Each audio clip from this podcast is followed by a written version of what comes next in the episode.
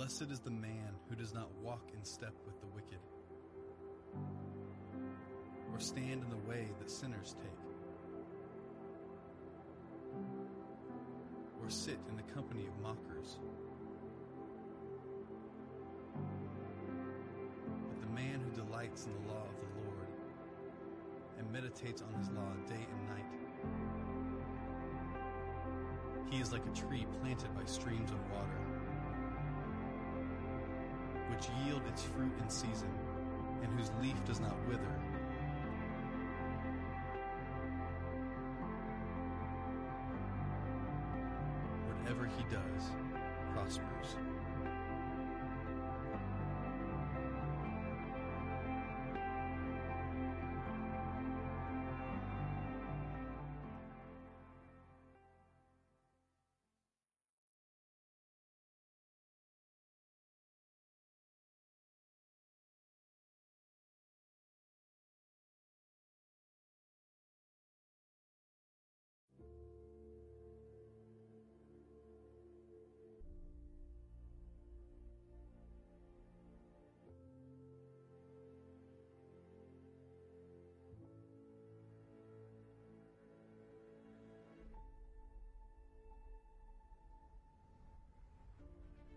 Baptism is a symbol of what Jesus did for, us. in his death, burial, and resurrection.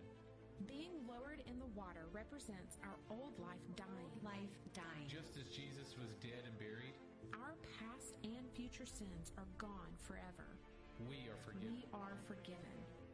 When we are raised out of the water, It represents our new life in Christ. just as Jesus was resurrected, we are a new, are a new creation. The old is gone. The new has come. has come. Today, Today we celebrate as people, People take their next step. and tell the world that Jesus has brought them from death To life. To life, To life. today we celebrate the miracle of a changed life. based upon their profession in Jesus Christ. In the name, In the name of the Father, The Son and the Holy Spirit. We are buried with Christ. Raised to and walk raised to walk in newness of life. newness of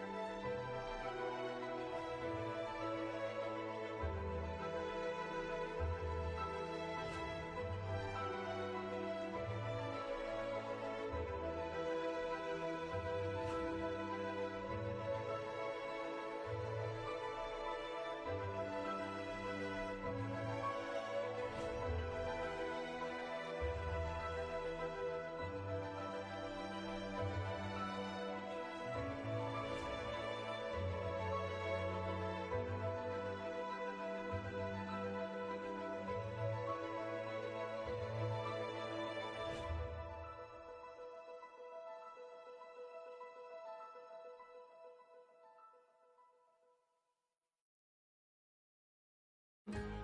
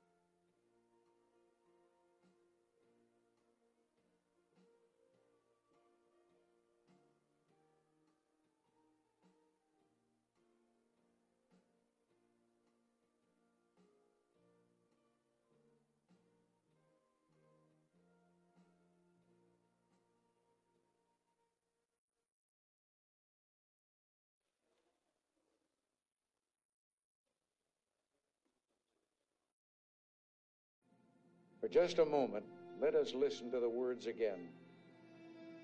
We hold these truths to be self evident that all men are created equal, that they are endowed by their Creator with certain unalienable rights, that among these are life, liberty, and the pursuit of happiness. My fellow Americans, it falls to us to keep faith with all the great Americans of our past. The things that unite us, these things far outweigh what little divides us.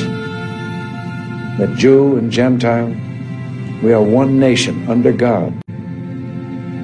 The black and white, we are one nation indivisible.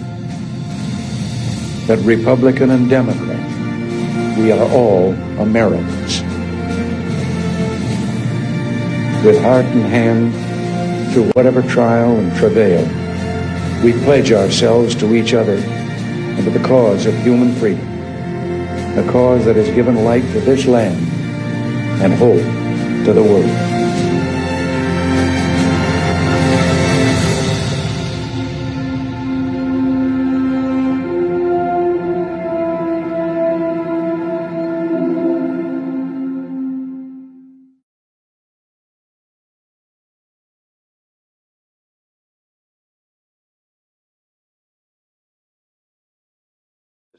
Who truly makes us free. Let me um, make a couple quick announcements talking about Independence Day. Uh, immediately after the morning worship service, we have hamburgers and hot dogs, apple pie, peach pie, and ice cream. We have the best meal you've ever had, and it's all over in the DFC. Just join us right after the morning worship service. Um, in fact, all the vegetables, the onions, the cucumbers, tomatoes have come right out of our church garden. So give you a chance to enjoy some of that good food. So I hope you'll plan to stay. We've got plenty of food, and we welcome everybody to come after the worship service.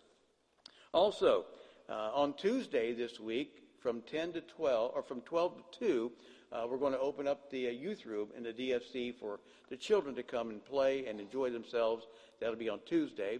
And then uh, the following Monday, July the, I think that's the 10th, um, Monday, or Saturday, I'm sorry, is the, the 9th, is the uh, ladies' journaling. Uh, so, ladies, uh, be sure to remember that. July the 9th is the ladies' journaling, and they'll have a good time there. And the Vacation Bible School, July the 18th, uh, coming up in just a couple weeks. If you're interested in helping us, please let us know. Be glad to uh, find a place for you. All right. I'm going to ask Edith to come and open us in a word of prayer.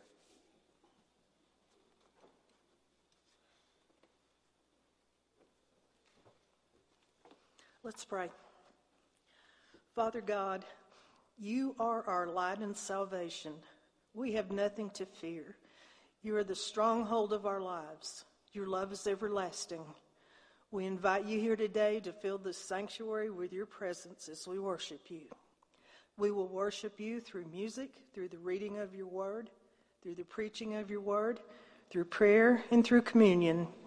We offer our best to you and pray that it will be pleasing to you.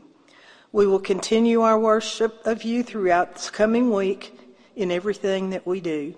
It's in Jesus' name I pray. Amen.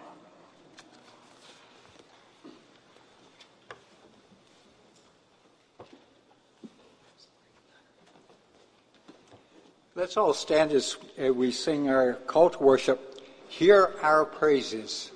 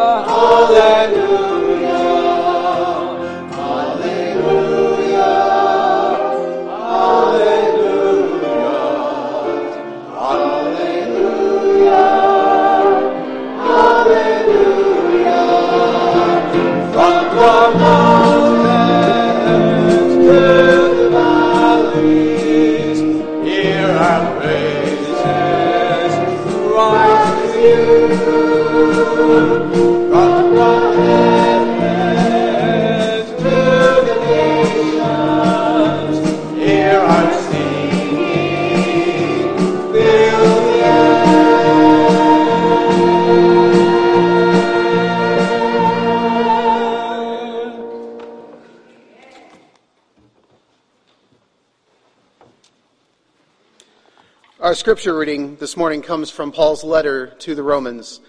In chapter 10, he is sitting there telling the uh, Israelites and the Gentiles in Rome that the, God has not forsaken the Israelites in favor of the Gentiles, but, but both Israelite, both Jew and Gentile may come before God. He has not put anything far away, so far away that they cannot, uh, that the word has not reached them. Please read these words with me from chapter 10, beginning in verse 9 that if you confess with your mouth Jesus is Lord and believe in your heart that God raised him from the dead, you will be saved. For it is with your heart that you are believe and are justified, and it is with your mouth that you confess and are saved. May God bless the reading of his word.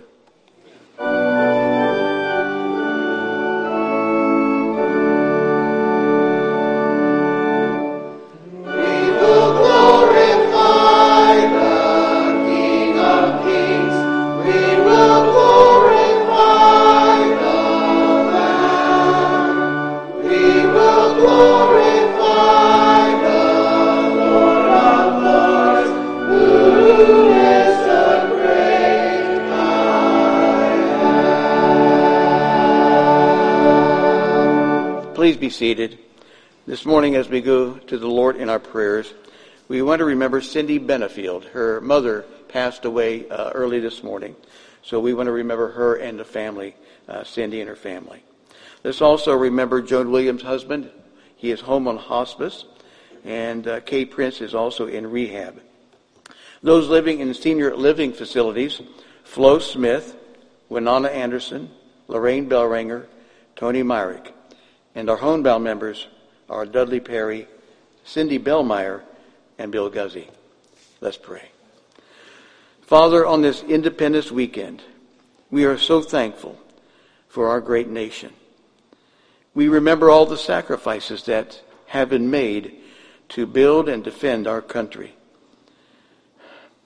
Help us, Father, to never take all these blessings of freedom and prosperity for granted. And as we celebrate our freedom and liberty today, Father, we are reminded there's really no greater liberty than that we experience from sin and death from which Christ has delivered us. Father, we thank you for Jesus, our Savior. And today our hearts are thankful and we are free to praise you and praise you for the liberty that we have in Christ and in our nation. We want to pray, Father, for those who are serving our country. We're thankful for their sacrifice and their commitment. And today we pray for Omar Silva, Sean Carnes, Colin Graves, Adna Mauricio, Tyler McCarty Coaches, Joshua Davis, Nathan Hayes, Colby Hayes, Devin Guzman, Matilda Pritchett, and Jason Maxey. And Father, we're thankful for them and their service. We're praying, Father, for our police officers and our firefighters and others who make our community a better, safer place. Father, we pray for those who need your healing touch. You know each one and their need. Father, we pray for Cindy and the comfort that only you can bring at a time like this. And Father, we know that you're a God who's able to help us through those difficult, discouraging times. And Father, we pray that you will encourage the discouraged and bring peace to the troubled heart. We pray, Father, for our nation in these very divisive times. We acknowledge the words of the psalmist who said, Blessed is the nation whose God is the Lord. So, Father, help us to live our lives in a way that honors you and glorifies you. Help us to be a blessing to someone today. Help us, Father, to share Christ and how he can bring freedom and true liberty. Father, you've, you've gathered us here as your children, and we've come to know your purpose, to remember your promises, to experience your love and goodness, and to rejoice in your grace. We ask all of this in the name of our Lord and Savior Jesus Christ, who taught his disciples to pray, Our Father, who art in heaven, hallowed be thy name. Thy kingdom come, thy will be done, on earth as it is in heaven. Give us this day our daily bread, and forgive us our debts as we forgive our debtors. And lead us not into temptation, but deliver us from evil. For thine is the kingdom, the power, and the glory forever. Amen.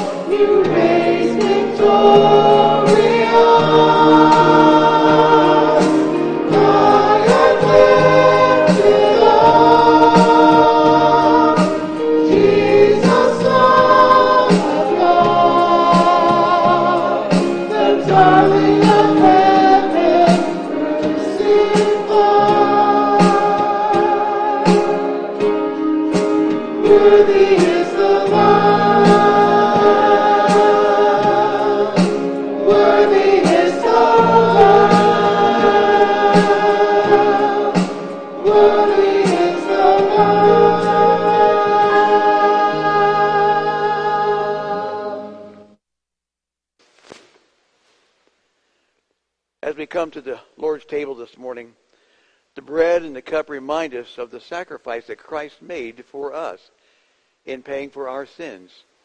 And many times Jesus referred to himself as the Good Shepherd who laid down his life for the sheep. Our communion scripture today is from John 10, 14 through 15. I am the Good Shepherd. I know my sheep, and my sheep know me. Just as the Father knows me, I know the Father, and I lay down my life for the sheep.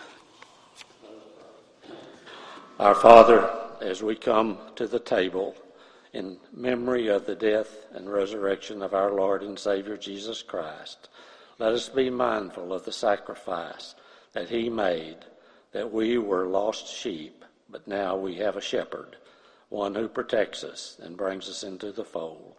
So as we partake of these elements, may we do so in memory of him and in a manner pleasing in your sight. We ask in Jesus' name. Amen. For I received from the Lord that which was also delivered unto you, that the Lord Jesus, on the night in which he was betrayed, took bread. When he had given thanks, he broke it and said, This is my body, which is for you.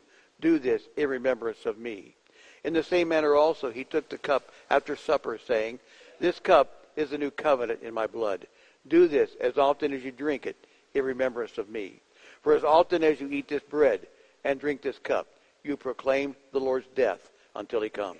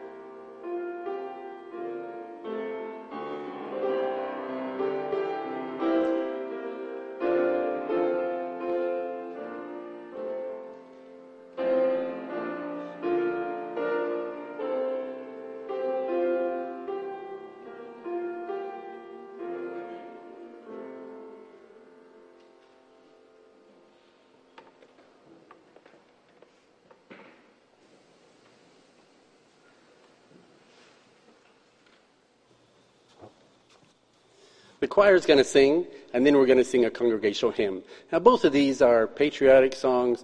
Both of them are prayers. We won't be playing fast and furious like the band is so good at. Maybe after the service, though. Let's watch for that. Um, so uh, join with us in a spirit of prayer and patriotism and devotion to God as we start with Eternal Father.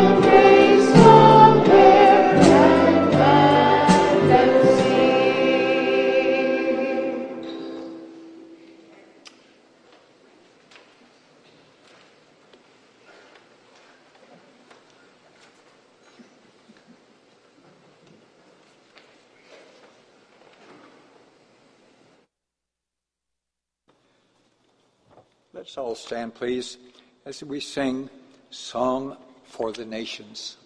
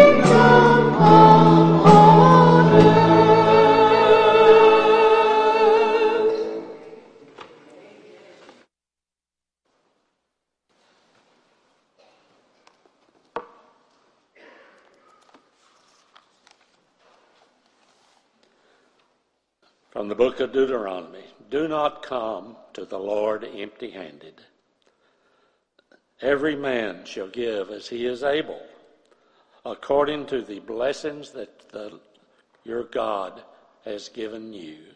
Let us pray.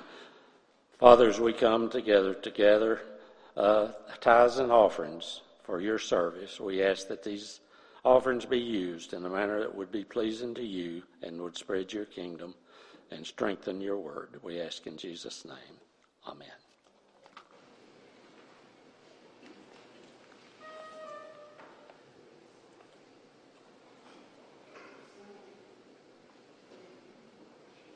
Thank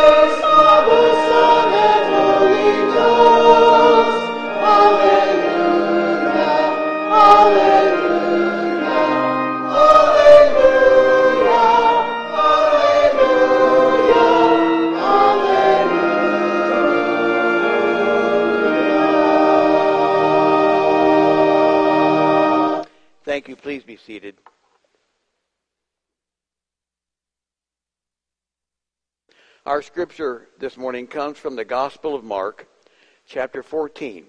It is page 719 in the Pew Bible. If you'd like to follow along in the Pew Bible, 719. But we'll be in the Gospel of Mark, beginning at chapter 14, and we'll be reading verses 1 through 11. Mark chapter 14, beginning verse 1 through 11 for our scripture today.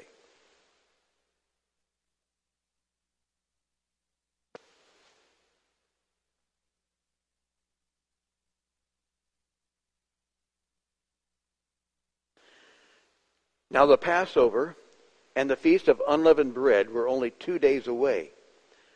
And the chief priests and the teachers of the law were looking for some sly way to arrest Jesus and kill him.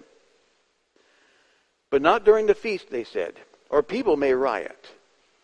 While he was in Bethany, reclining at the table in the home of a man known as Simon the leper, a woman came with an alabaster jar of very expensive perfume.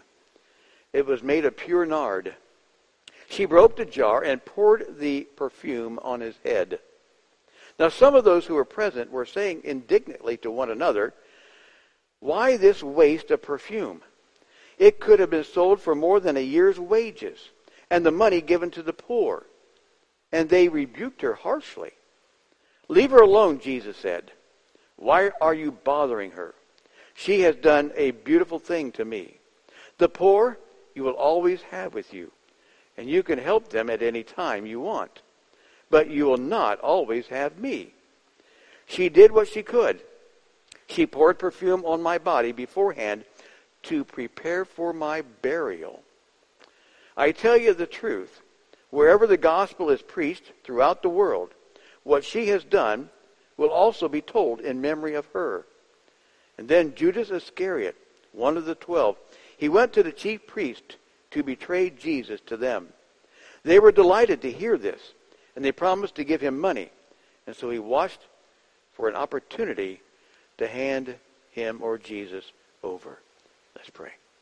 Father, in this incredible passage of Scripture where we see so much happening, I pray that our hearts will be open receptive to this message that you have for us today.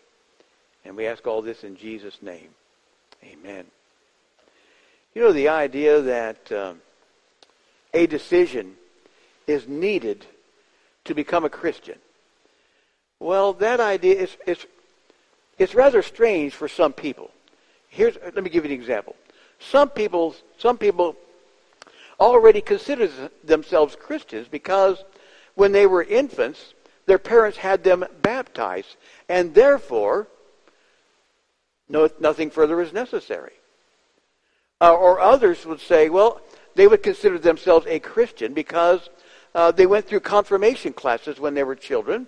And because they went through confirmation classes, therefore, nothing further is necessary. Well, there is a decision that has to be made to become a Christian. I have to make that for myself. You have to make that for yourself. What decision is necessary to become a Christian? Well, this morning we're going to continue our study in the life of Christ, and we're doing it in the Gospel of Mark. And we're now coming to the really the third section of this gospel.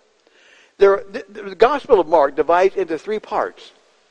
In the first section, the question that is being answered is, who is Jesus of Nazareth?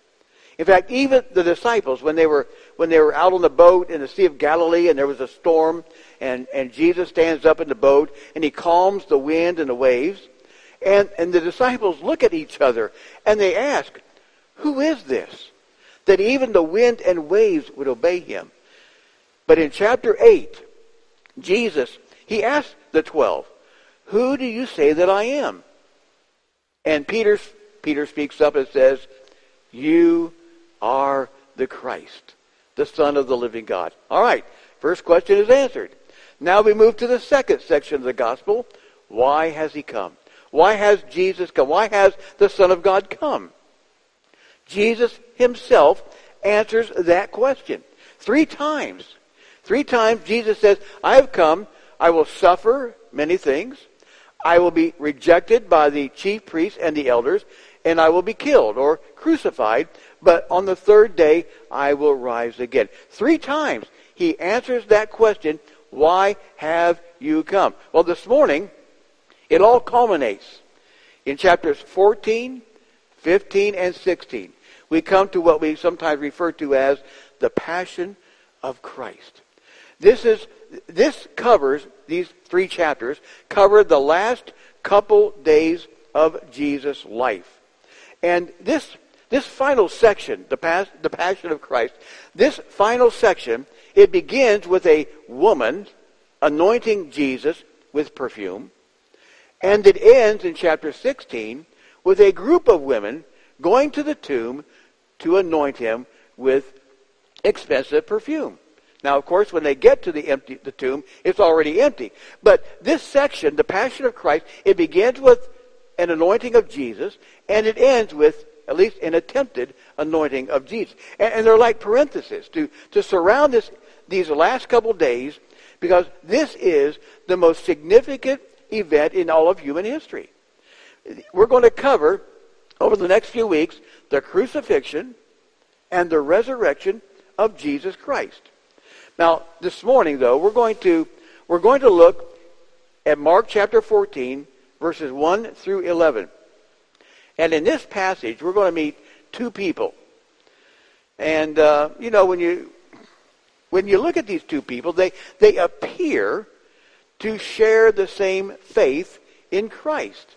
They, they both sit at Jesus' feet for his teaching. Uh, they're both witnessing his miracles. And they both appear to be on the same page. But these two people could not be more different. One of them will anoint Jesus, but the other one will auction him. One is a believer. One is a betrayer. So this morning we're going to look at these two individuals. We're going to look at Jesus as he is anointed by a follower who is serving him. And then we're going to look at Jesus auctioned by a follower who is really serving himself. Or let's look first of all. Jesus is anointed by a follower who is serving him. Now, in the first verse, we're told that it is two days before the Passover. So we are now two days before the crucifixion. And Jesus and his followers, they've been invited into a home. The home of a man na- named Simon the leper. Now, actually, I think he wore that name with, with great honor. I think he saw this as an opportunity to talk about Jesus. You know, someone would, he would walk up to someone and introduce himself. I'm Simon the leper. And They would say, You have leprosy? That was his opportunity to say, No, I don't. But let me tell you about Jesus who healed me of my leprosy. So I think he wore that name as a badge of honor, Simon the leper. And he wants to honor Jesus. So he invites Jesus and all of his disciples to come into his home for a meal. So they're sitting there. Well, actually, they're reclining. They didn't sit it on chairs like we do. They were reclining at the table. And suddenly, the most unusual thing happens. Mark says in the middle of verse 3 that a woman came uh, with an alabaster jar of very expensive perfume. It was made of pure nard. She broke the jar and poured the perfume on his head. Now, John, in his gospel, also recording this event, tells us that the woman's name is Mary. Mary is the, the sister of Lazarus, whom Jesus had raised from the dead. And this is an astonishing moment. This is an incredible event here as uh, she pours all of this expensive perfume on Jesus. And um, Mary never says a word. Not one word that Mary spoke is recorded here. But her actions speak louder than words. And that's what I want to look at. This is an act of worship. It is an act of very thoughtful worship. You know, um, she brings this very expensive jar of, of perfume with her. And this is something you would not carry with you on your person. It was fragile. It was expensive. And yet she brings it to the home of Simon the leper. And she does so because she has carefully and thoughtfully decided, I'm going to anoint Jesus as an act of worship. She's given careful thought. She has gone through a much preparation. And she's already made her mind up. This is what I'm going to do. And by the way, shouldn't all worship be thoughtful? Shouldn't all worship be something that we would come prepared to do? I mean, there's, there's nothing that you and I will do in life that is more important or more significant than worshiping the God who created us. Worship is, is at the core of why we're here. It is, it is the foundation of our Christian faith. It's really the foundation of our relationship with God. I, uh, I was reading recently about a pastor in Atlanta. Uh, I think it was St. Mark's Church in Atlanta. And after the service was over, he was shaking hands with people as they were as they were leaving. And he uh, was shaking hands with a, a young lady. Later, he learned that she was 28 years old. And she says, she said, I want you to know something. She said, this is the first time I've ever been inside a church. And he thought, well, what did you think? I mean, what was your impression? And she said, You know, it was very scary. Well, he thought maybe I need a little clarification on that one. Uh, what, what exactly do you mean? She said, Well, you know, it just seems so important. I've never really been a part of something important. And this just seemed important. And it is. There's nothing more important than when we gather to worship God. Because when we gather to worship God, this, meeting with God in worship, this is where we find our purpose in life. Meeting with God in worship, this is where we begin to learn the, uh, our value and, and, our, and the meaning of life. Gathering to worship God and meet with God, th- this is where we begin really to experience the love of God. It's where we, we learn of, of God's forgiveness. Some time ago, I was talking to a, a gentleman who was, I was sharing with him about coming to church. And he said, you know, I, I would like to, but honestly, I don't think God would ever accept me. You, you don't know some of the things I've done in my life. And I've always been afraid to come to church because I've always felt that God would never accept me. And I assured him, listen, God's forgiveness is greater than anything you've ever done. And by coming to church, you learn about God's forgiveness. And so worship is important. And it was important enough to Mary that she says, I'm going to go and I'm going to do it with thoughtful, careful prayer. Anyway, it's an act of thoughtful worship. It's also an act of sacrificial love. Did I mention that this was expensive? You know, the, the perfume? It is actually imported from India, from the Himalayan mountains. It's very expensive. In fact, the text tells us that its value was about a year's salary. Now, I don't know what a year's salary is. Let's say, can we use round numbers? Would that be all right? Let's say uh, $50,000. That's a lot of money. And you know what? Here, here's what I think. This is my, my view. I think she felt it fortunate that she had something of value. I think she felt fortunate that she had something of value that would say to Jesus, this is how much that I and my family value our relationship with you. That we value our friendship with you. That we want you to know, I and my family, how much we love you. By the way, I, when I was reading this passage, my, my thought was went back to the Magi. Remember the, the three wise men that came when Jesus was born? They brought him gold and frankincense and myrrh, which is a, a, a, an expensive perfume, and they came to worship the Lord. And I, I'm thinking that Mary here, in many ways, is kind of like that. I, um, there's actually a poem, or not a, it's a short story uh, called the, the Gift of the Magi. And uh, it was written by the, the pen name is O. Henry. I don't know if you're familiar with him, but he wrote a short story, and it's about uh, a young couple. Jim and Della are their names, and and they're in love with each other. They're crazy about each other, and uh, Della's uh, pride and joy is her long, long flowing hair. And uh, in the story, it says that when she would would let her hair down, it was it was like a robe that would cover her. Jim's pride and joy was his gold pocket watch that he had received from his father. And uh, it was Christmas Eve. And Della only had uh, a dollar eighty-seven, and she wants to give Jim something that's more than worth a dollar eighty-seven, you know, to express the, the depth of love that she has for him. So you know what she does? Remember the story? Yeah, she cuts her hair off, and she sells it. And then with that money, she goes out and buys a chain for Jim's pocket watch. And of course, when she hands Jim the, uh, the gold chain for his pocket watch, he didn't know what to say because he then handed her the tortoiseshell comb with jeweled edges that he had bought with the sale of his pocket watch. You know, I, I think that's what you call loving somebody. And Mary here, I think she just wants Jesus to know that she said, I want you to know that I and my family, we love you, we value our friendship, and we value our relationship with you. So it's an act of sacrificial love. It's also an act of selfless humility. Now, John in his gospel tells us that, that Mary not only uh, anoints his head with this perfume, but also his feet. And then John says that she washes or wipes his feet with her with her hair. Now that's that's an act of humility, let me tell you, because in that culture, you know, people wore sandals. They walked outside in the dirt.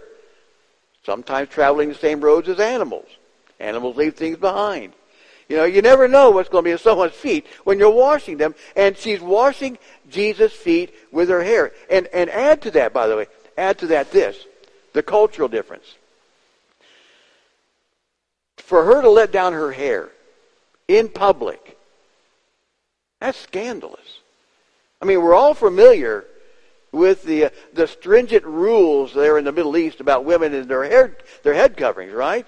And here's Mary; she's just letting her hair down and washing his feet with her hair. This this was an act of tremendous humility.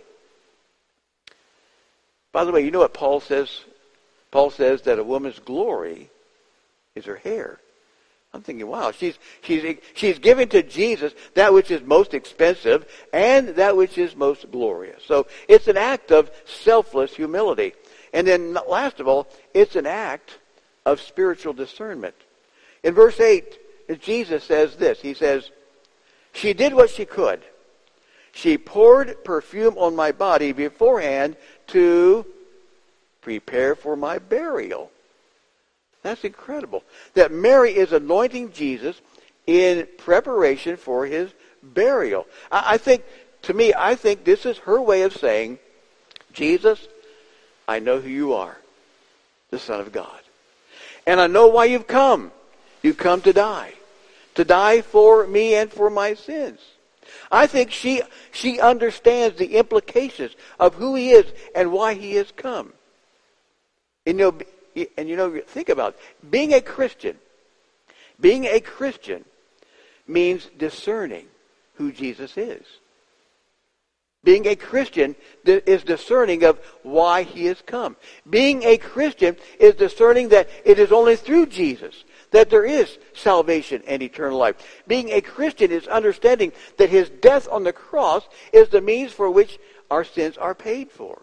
And that through his death, he has rescued us from judgment and wrath. And by the way, you know, you know, Mary, Mary pouring out this uh, costly perfume on Jesus is really a foreshadow of Jesus pouring out his costly blood for her.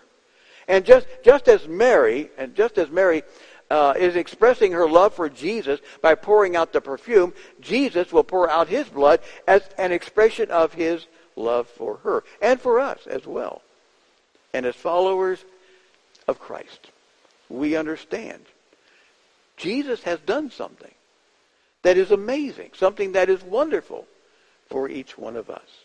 So for Mary, Mary, this was an act of Worship, thoughtful worship, sacrifice. It was a sacrificial love, selfless humility, and an act of spiritual discernment. But not everybody appreciated this, okay? If you'll notice in verse number 4, verse 4, some of those present were saying indignantly, indignantly to one another, why this waste of perfume? Why, it could have been sold for more than a year's wages and the money given to the poor. And they rebuked her harshly. Wow. Obviously, she had a different software accounting system than they did because I don't think she considered this wasteful at all. I think she considered it wonderful. And, and that's what brings us here to the second half of this passage. Let's look at, second of all, how Jesus is going to be auctioned off by a follower. But this follower is serving himself. Who are we talking about? Well, we're talking about Judas. Judas is going to auction off Jesus. You know, while Mary is anointing Jesus in this incredible act of love, Judas is plotting in his mind how he can auction Jesus off and get some money for it. You know, this is an amazing passage because you have this, you have Mary, this beautiful picture of love and devotion to Jesus and it is surrounded. It is surrounded by just pure evil. Notice again in verse number one, the middle of verse one, it says, the chief priests and teachers of the law were looking for some sly way to arrest Jesus and kill him. And notice verse 11, how it ends in verse 11. At the end of verse 11, so he, Judas, watched, looking for, or look, watched for an opportunity to hand him over. Now, actually, in the original Greek text, it's the same word. Looked. Same word. The, before the meal, the religious leaders are looking for a way to arrest and kill Jesus. At the end of the meal, Judas is looking, same word, for a way to hand Jesus over. And he will. He'll hand Jesus over. For 30 pieces of silver. And, you know, the religious leaders thought, hey, we're getting a bargain here. 30 pieces of silver, and we're finally going to be able, we're finally going to be able to get rid of this guy who's been such a, a thorn in our side. You know, it really is hard to grasp. Hard, hard to grasp why Judas would do this. I mean, he's been traveling with Jesus for, for three years. And he's been watching Jesus relieve people of their suffering, feeding the hungry. He has been healing the sick. He's been uh, they've been listening to G- he's been listening to Jesus teach, and yet I mean G- Judas was there. Think about this. He was there when Jesus healed Simon the leper. He was there when Jesus healed Bartimaeus, who was blind. Judas was there when Jesus raised Lazarus out of the dead. How do you explain this? that, G, that Judas would betray him. I, I think it comes down to this. Here in the last days before the crucifixion, Judas is beginning to realize opposition to Jesus is mounting. It's growing. It's increasing. And he's beginning to realize this isn't going to go well.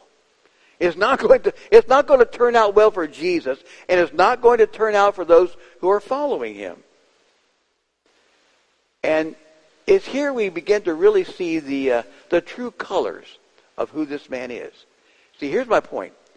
Judas was following Jesus because he thought in the end it would pay off. He thought it would profit him. He saw himself in a place and position of power and prestige. But now that things don't seem to be moving in that direction, now that things seem to be turning downward, he decides it's time to sell out. You know, kind of like Wall Street.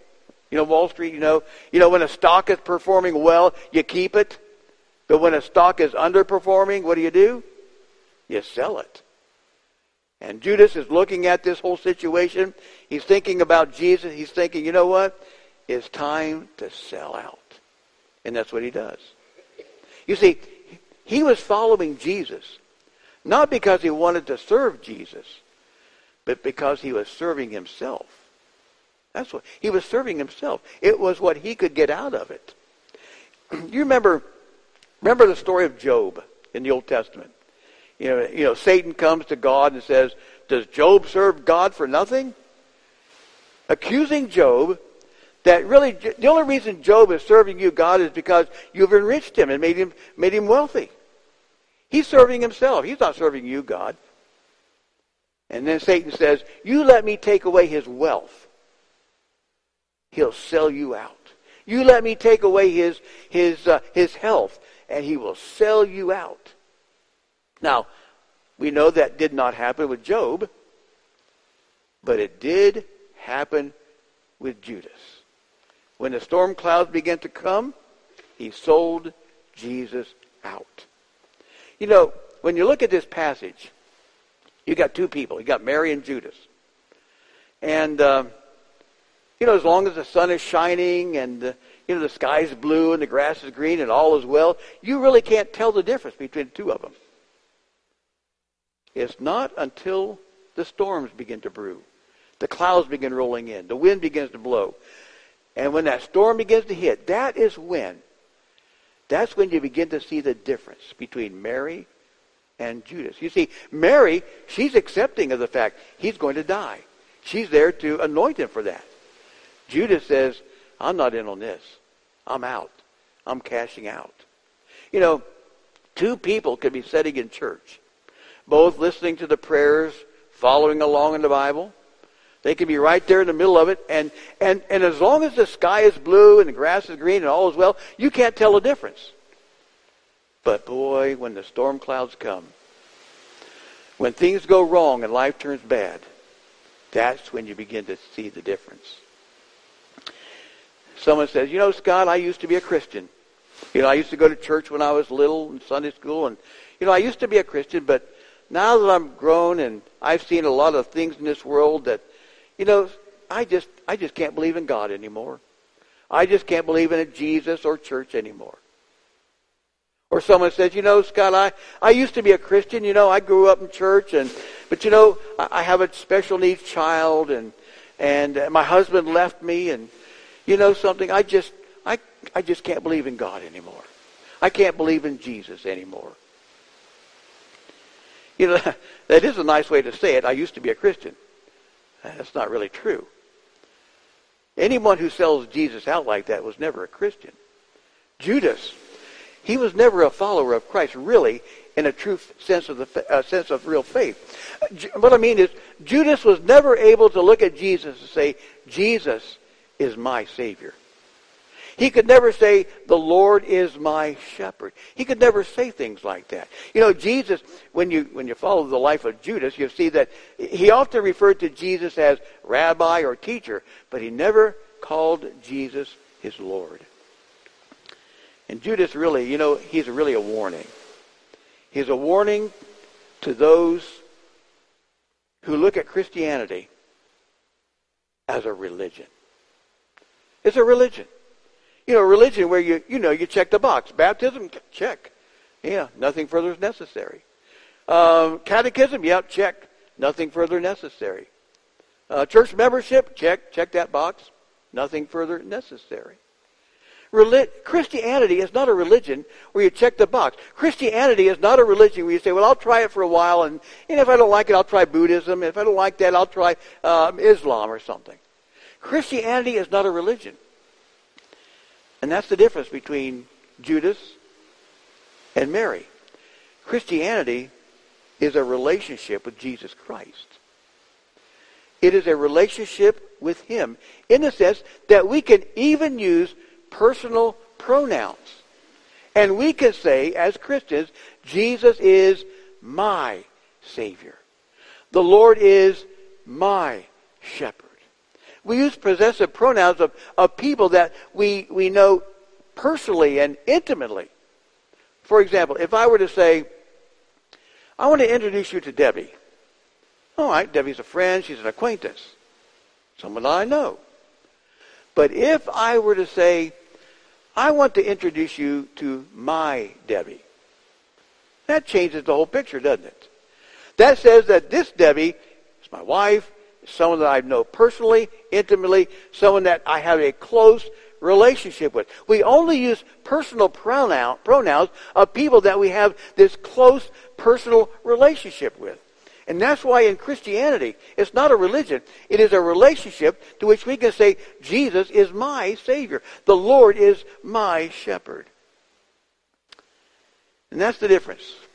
See, Christianity, religion, religion has, they offer nothing but protocols. You know, here are the seven sacraments, and you, you check all those boxes, and you're going your way to heaven. Or here are the five the five pillars, and check those boxes, and you're going to make it to paradise. Or here are the eight paths, and you check all those eight boxes, and you'll make it into nirvana.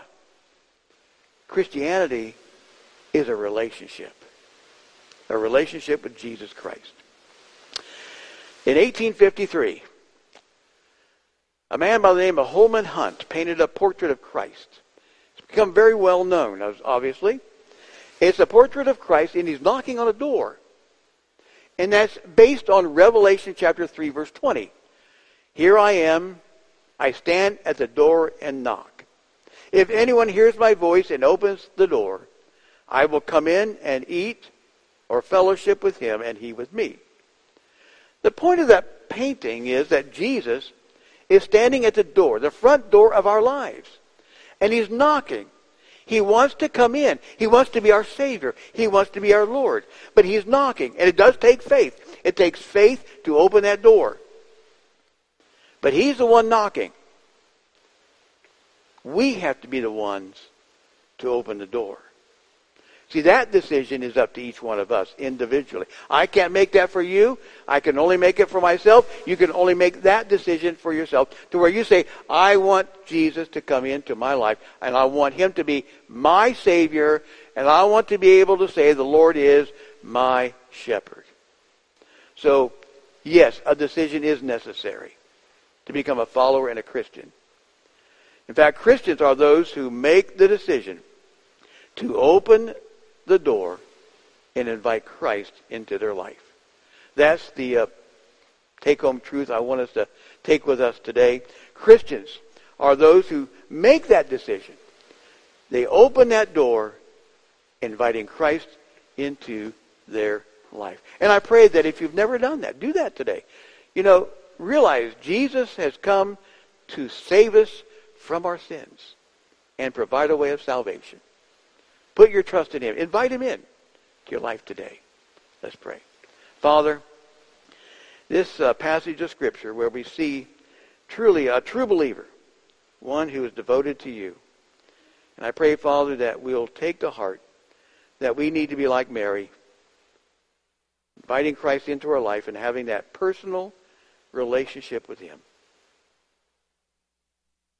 And Father, if there's anyone here today who's never come to faith in Christ, Open their hearts. And may they open the door to you in their lives. In Jesus' name, amen. Let us stand and sing just Come just as you are.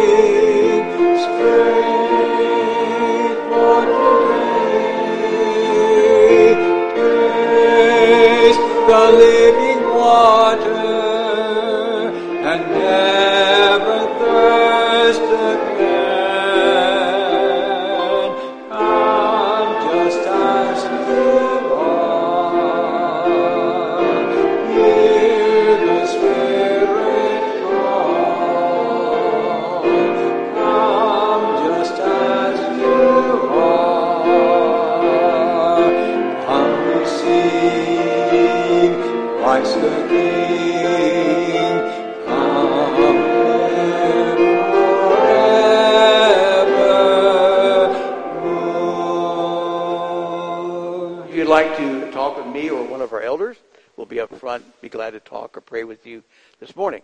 And I'm hoping that you will stay. We've got hamburgers, we've got hot dogs, apple pie, peach pie, ice cream.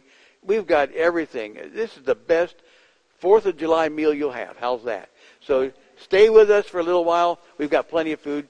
We'll meet over in the fellowship hall and have a good time of fellowship and food. Let's have a closing prayer. Father, we're thankful again for the freedom that we enjoy in this wonderful nation, the freedom of worship and speech. And Father, I just pray that you'll continue to bless our great nation. Now may the Lord bless you and keep you. May the Lord make his face to shine upon you and be gracious to you. And may he lift up his countenance upon you and bring you peace. We pray in Jesus' name. Amen.